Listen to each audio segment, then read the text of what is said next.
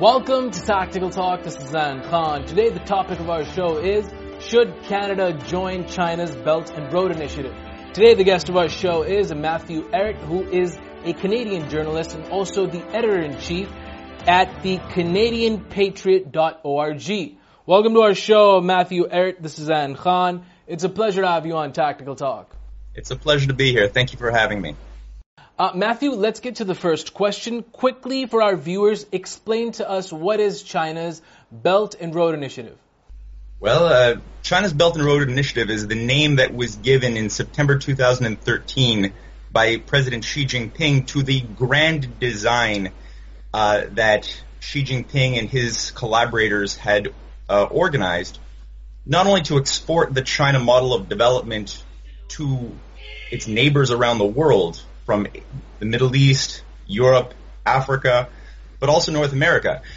This is a it's a it's a unifying idea that gives meaning and coherence to the hundreds or even thousands of infrastructure projects, cultural exchange projects uh, that have been undertaken by China to bring high technology infrastructure, rail, energy grids, schools, and hospitals, which include soft infrastructure, to the various countries, uh, which essentially revives the old Silk Road idea that was active 2,000 years ago that united much, much of the Roman Empire through the Middle East, through Persia, into this into China, with uh, branches into Africa. So this is something which has become now a, a driving force uh, internationally over the past five years, and has represented an alternative to the what formerly was the monopolized structures of banking, finance, and economics that were organi- that were controlled by Wall Street in the city of London for many, many decades since World War II. So now, for the first time, there is a uh, an alternative approach to thinking about nations, economics, the future, which China and, and some of its core collaborators, including Russia and some others in Pakistan, have uh, have provided. Uh, Matthew, what does China's Belt and Road offer to the world? Well, I think that at this point, the the world is desperate for real development. Uh, back in 1945, there were promises that were made uh, and a lot of expectations when the Bretton Woods system was set up under the the agenda of Franklin Delano Roosevelt in 1944.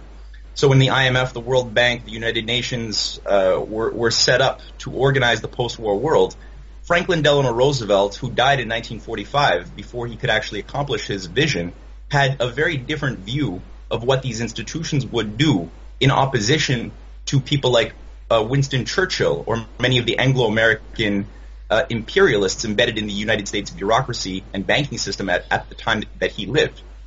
Now, Roosevelt originally wanted to take his war on Wall Street that he waged throughout the 1930s, bringing regulation, putting thousands of bankers in jail, uh, which brought about the New Deal, doing things like Glass-Steagall, which separated uh, commercial banking from uh, investment banking. He wanted to take these these and the examples of real infrastructure building that were the New Deal, which gave the United States the ability to enter into World War II and put down the Hitler beast, which was being funded by the city of London and Wall Street.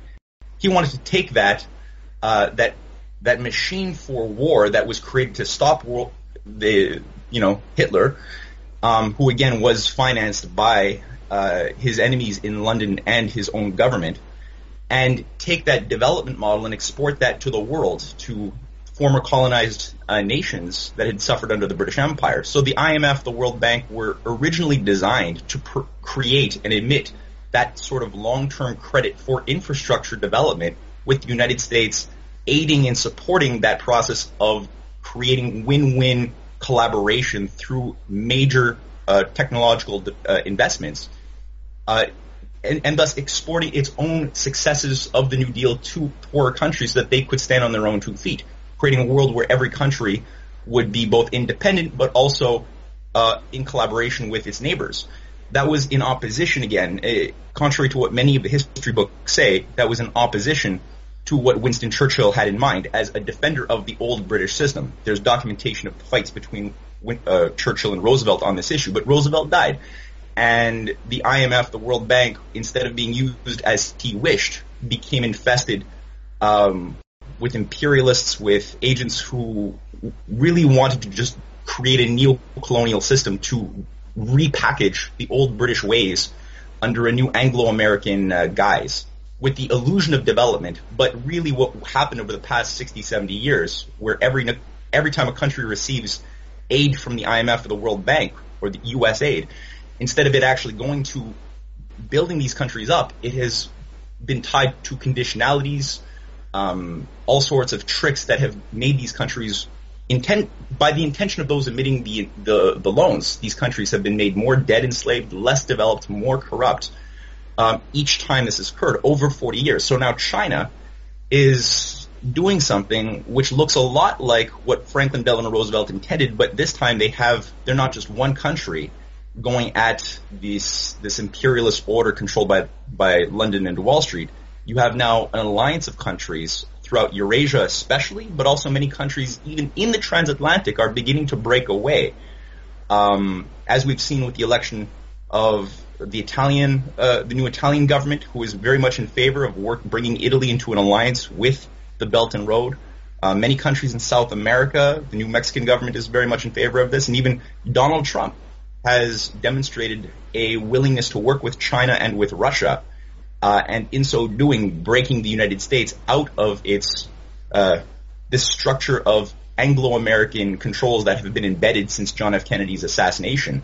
So there's a there's a whole new dynamic um, spreading around the world right now, where real investments are being introduced by China, especially, but other countries, uh, where there's no conditionalities countries in Africa are actually seeing that the, the funds that are being invested by China are going towards building high-speed rail, building electrified rail. The longest in the world are, are being created already um, throughout Africa by China. Much so you you have what what Xi Jinping has called a win-win um, setup, where countries can both participate in benefiting themselves by by building honest business relationships, and also benefit their neighbors. So China receives, they desperately need resources. So they receive that, but at the same time, they build up the capabilities in the countries that they're doing business with, and also creating um, whole cadres and, and generations of engineers and specialists in Nairobi, in Ethiopia, in many South American countries, so that they're they're not just going there and implanting their skill sets and flooding the markets with cheap goods from China. They're actually going and creating the means of production, and then, and that means also the cognitive the cognitive means of production, which has been something that has been banned by Belgium, French, British, and every imperialist order that's ever existed. Never permits for the cognitive and creative developments of those victim populations who they seek to exploit for cheap resources. So it's a very different system than what much of the media has been letting on, but that's what I would say that how the world benefits, um, in a few words, from the Belt and Road Initiative currently? Um, Matthew, let's get to a very important question. From which route could or should China's Belt and Road reach Canada?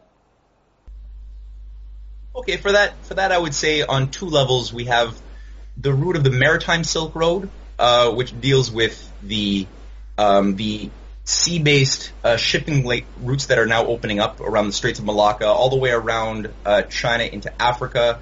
Um, in terms of North America, which is increasingly uh, being embraced by the Silk Road process, um, what we have is the Pacific Gateway, the Asia Pacific Gateway in British Columbia, which is the westernmost province in, in Canada, which is about two days closer um, than any other shipping port on the west coast of North America entirely to China.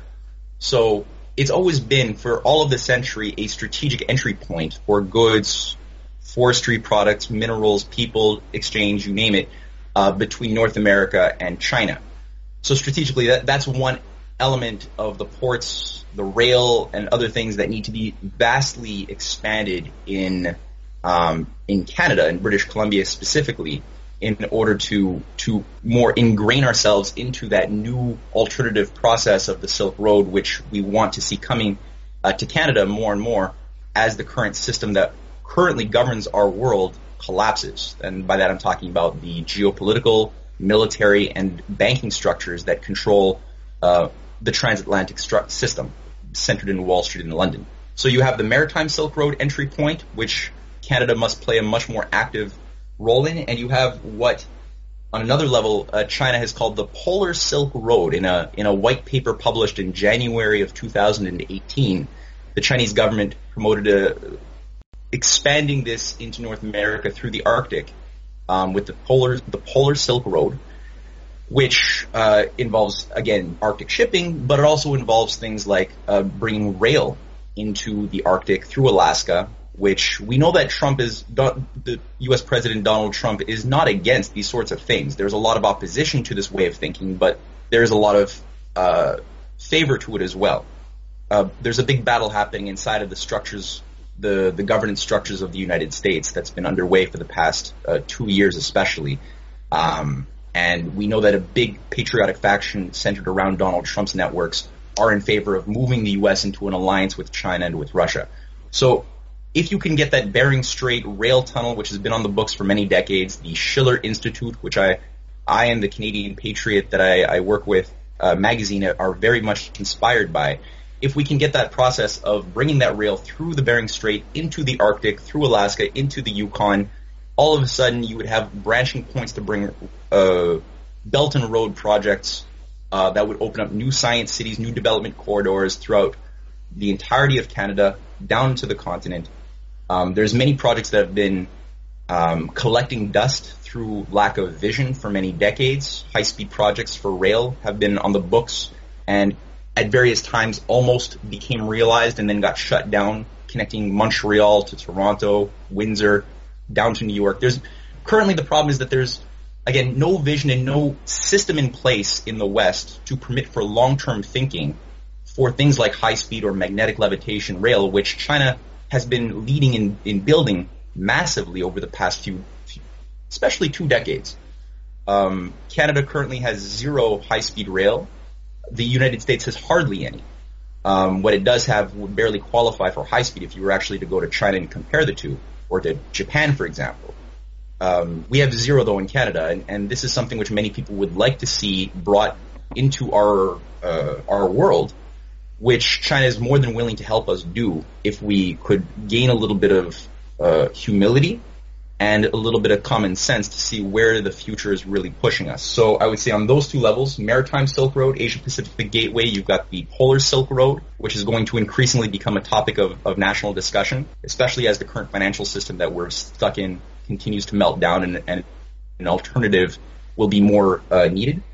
And then on something more, these are geographical though, and I would say more than geographical, the spirit of the Silk Road and the Obor, it, it really centers around uh, scientific and technological progress, the, the question of creativity. And for that, I would say Canada could also play a very great contributing role on sharing discoveries and science on space technology, on nuclear science, which Canada has a lot of capabilities on. We're already building um, many nuclear reactors have been built uh, by Canadian expertise in Asia. We're not building any here.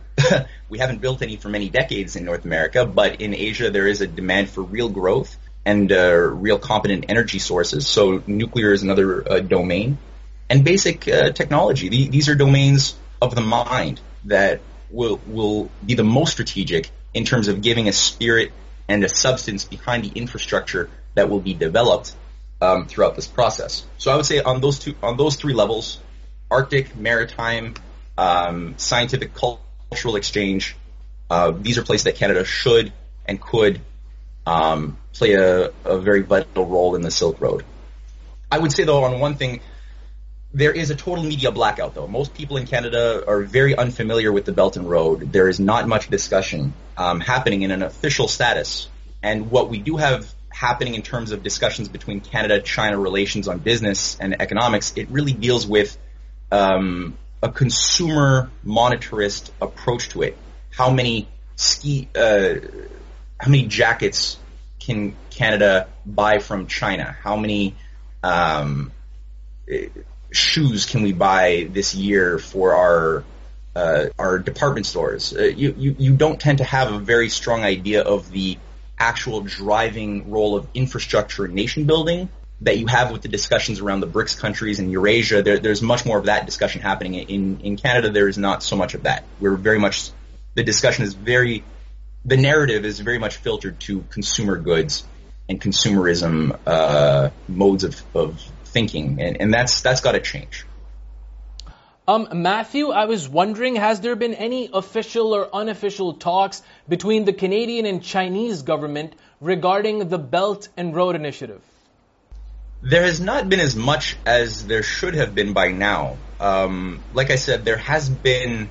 Canada is currently caught between sort of two worlds, and the old order, which very much controls much of the the deep state of Canada, the the the Privy Council office, the, uh, the the Prime Minister's office, which is the unelected sort of seat of policy controls behind and above the the official parliamentary procedures that we see on on uh, on television. Um, there's been a, a very tight, desperate attempt to hold on to the old obsolete order, um, which was, you know, active until 2013-14 as the dominant force. So there there has been a lot of intimidation, a lot of attempts to sort of iron out or shut up uh, these sorts of discussions from official uh, political layers. However, we have had um, in 2016 there was a, a, business delegation affiliated with the, Brit- the, the British Columbian government, which did go to the Guangdong province of China and signed a memorandum of understanding. Guangdong being the sister uh, province to the to British Columbia, sister city uh, to Vancouver, and um, this memorandum of understanding was was very good and a good start, uh, arranging to co- collaborate around Belt and Road Initiative projects, energy, the the Pacific Gateway, um, the Asia Pacific Gateway. Um, in British Columbia, so you, you did have that as a starting point, and you have had lone members of parliament here and there, uh, members of the, the, legislative assemblies on the provincial level, at various times come out speaking well and speaking in a desirous way of wishing that Canada could work with China on these great projects that are that are defining our future. But in terms of anything more official coming from our government, so far we have not seen anything yet. Um, as I said, there is a, a large media blackout and institutional blackout so far which is not going to hold on forever. I mean, this is the the reality of what the Belt and Road represents is increasingly breaking through the uh, the attempted uh, veils that are being kept in front of people's eyes to keep them looking at TV or, or, or social media, which doesn't deal with or video games or drugs. There's a lot of distractions right now for people to keep them from looking at reality, but that those are breaking. And so I think that what we're going to see especially as the United States liberates itself more and more um, from the controls of the Anglo-American elite, uh, you know, the intelligence agencies, the, the, CIA, the FBI, that have been branches of this oligarchical system. So as this liberation of the true essence of the United States continues, um, and the United States starts acting more and more like a sovereign country and not as the uh, the dumb giant enforcing the will of the the oligarchy around the country as this this uh, you know stupid stupid beast that just clubs countries like Libya or Iraq into submission, but rather as a real country that looks out for its own its own true interests. As this continues to happen, you're going to have more openings in Canada as well. So I think that the future in this from this standpoint is very important to look at as something relatively predictable we know that the current banking system is not going to last much longer. It's been surviving off of uh, basically bailouts for the past nine years or longer, and the the entire sum of derivatives of speculative financial instruments that people have been led to believe is our economy over the past 25 years, as those continue to disintegrate and people realize that oh this is actually worthless this is just these were just fanciful dreams not tied to any real wealth in society that in the world that we live in. It's just purely numbers on a computer screen um, being fed by cocaine sniffing uh, bankers. As as this is realized, then people will and are already they will continue to look for alternative, real means of surviving and, and sustaining their countries and their their children and families into the future which is where the Belt and Road, the BRICS, the Shanghai Cooperation Organization alliance will be coming in increasingly handy. And again, I think that Canada will be playing a very vital role in that because we have, um, we just have so much to offer. I mean, Canada has a huge set of potential resources, mental, spiritual, physical, uh, that could do a lot of good for humanity. And that has got to be realized uh, sooner than later. But definitely, British Columbia is uh, has taken the, the best lead, I would say, so far in actually um, acting on its a, a, real policy of working with the, the New Silk Road. Um, more has to come. Matthew, let's get to the last question. How could China's Belt and Road Initiative benefit Canada? Oh, on a multitude of levels, but I would say um, it's become increasingly evident in the past months that the North American Free Trade Agreement that had dominated the Canadian and United States and Mexican economies uh, is dead. The uh, there is a, a, return, and and rightfully so, to protectionism, though it could be abused. But nonetheless, the the, the United States has taken a lead at actually intending and acting on a policy of rebuilding the lost manufacturing and productive base by um, reintroducing protective tariffs that allow for the the protection of local industries, agriculture, and other things. It started with aluminum and steel. It's going to extend into automotive and other things, undoubtedly, and other other products. Um, this has forced retaliatory measures from the Canadian government, um, as well as the European governments.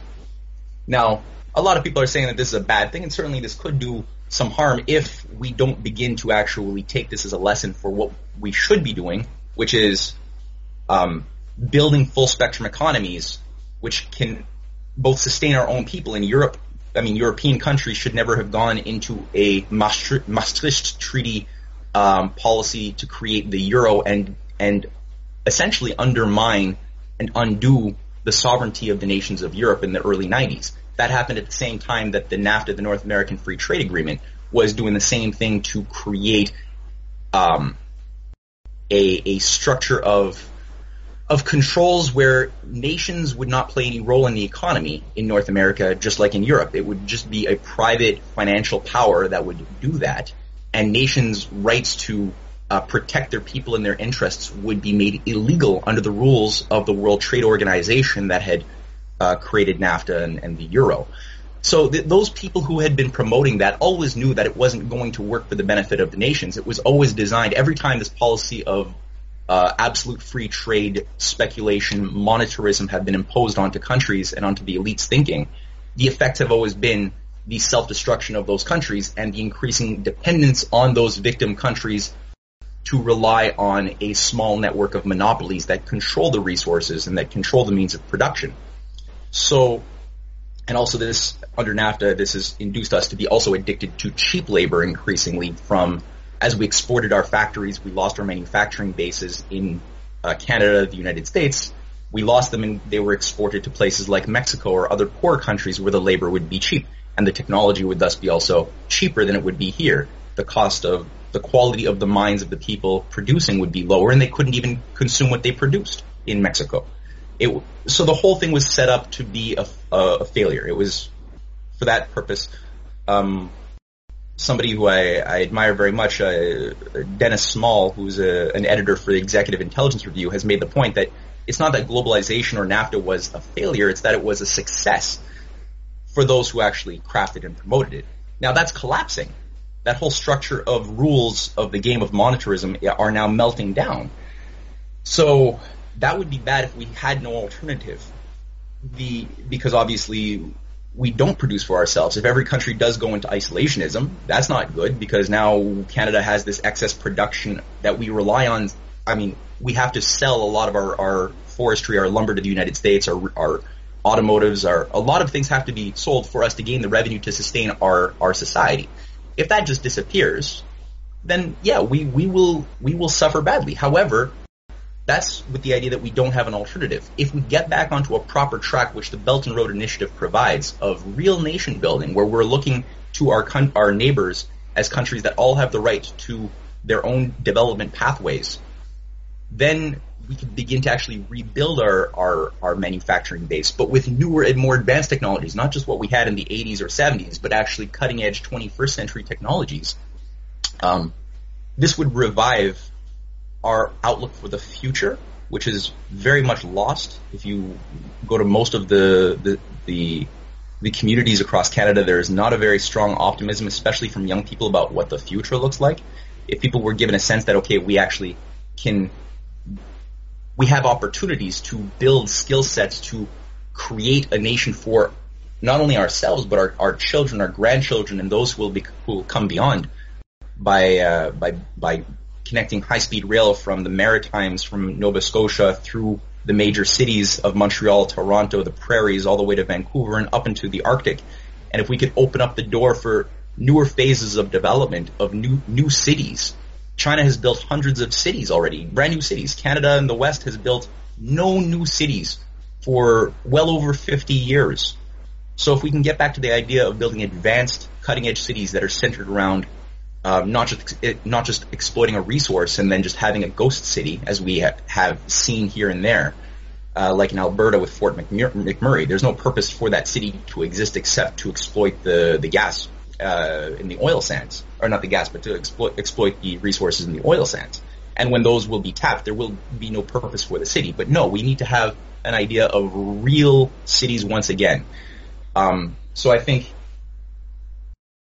the benefits to Canada are manifold. They're, they're, we obviously have a bounty of potential that's untapped throughout the entirety of the Arctic. All of the elements of the periodic table are, are there and available but there's no roads, no rail for much of it.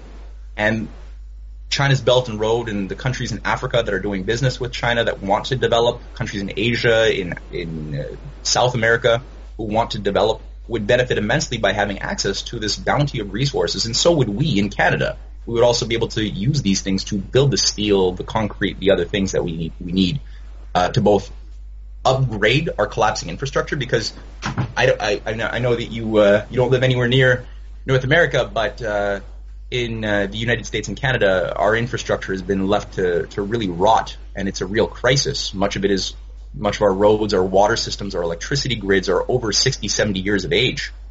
Um, it would take trillions of dollars just to bring these things up to safety standards, let alone actually introduce new improvements. So these are all things that have to be done, and they will be done if we can liberate ourselves from this short-term, profit-first, monetarist thinking which has been dominating our schools and our, our, business practices for so long, and return back to what I said at the beginning, Franklin Roosevelt um, and those people who lived in his time in the 1930s, 40s, into the 50s, largely had a better conception of, which is that real wealth comes from thinking about multiple generations into the future and and Xi Jinping, you know, in the in the recent speech that he gave at the BRICS the BRICS summit uh, just a, a, week and a half ago, was very good. Where he said that you know the law of the jungle, where the strong prey upon the weak, and zero sum game are rejected. Peace and development, win win cooperation have become the aspiration of all peoples. Uh, that is very true. Uh, real wealth is not located in just stealing from your neighbor. It's not located in just trying to have impose the will of the stronger on the weaker. It is really um, located in creating not just a bigger pie in quantity, but a better quality of pie and a bigger pie all the time with no expectations that there could be any necessary limits to the progress and improvement of human society in the universe. Um, an aspect of China's policy, I would just throw in, this in now because Canada would play a, a, very good role in this, would be, it is um, expanding its understanding into the microcosm, into the structure of the atom, the, the, the most advanced fusion energy research projects that are the next cutting edge uh, stage of human development in energy use. Those are happening in China, and also on the macro level, the the yet to be discovered domains of human space exploration um, are being led by China as well, and, and other countries in the West can definitely learn a lot to expand our understanding and and also understand what our role is within this developing universe. China has a, a program of, of landing on the far side of the moon very soon this year. Um, there's discussions now of serious uh, Mars colonization from the Russian government. Um, you've got many, many things happening. Terra- discussions on terraforming. How do you uh, transform the the geophysical environment of a desert into a, a green lush area, which could have interplanetary effects as well, which could benefit our, our great grandchildren in immense ways.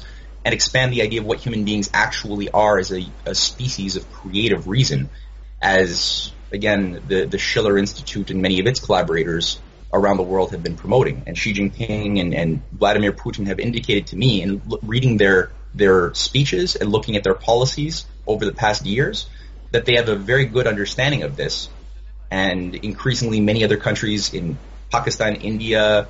Uh, are, are being brought into that coherence, and even in Europe and North America. So I think that this is this is a very good thing across the board, and there's a lot of very good reasons to be very hopeful for the future uh, for Canada and the world. And uh, and I would say for anybody uh, wanting to know a little bit more about the Canadian involvement in this, they can go to the Canadian Patriot website as well. Thanks so much, Matthew Ehret, for being on Tactical Talk. It was a pleasure having you. Thank you for letting me have uh, this platform. Take care.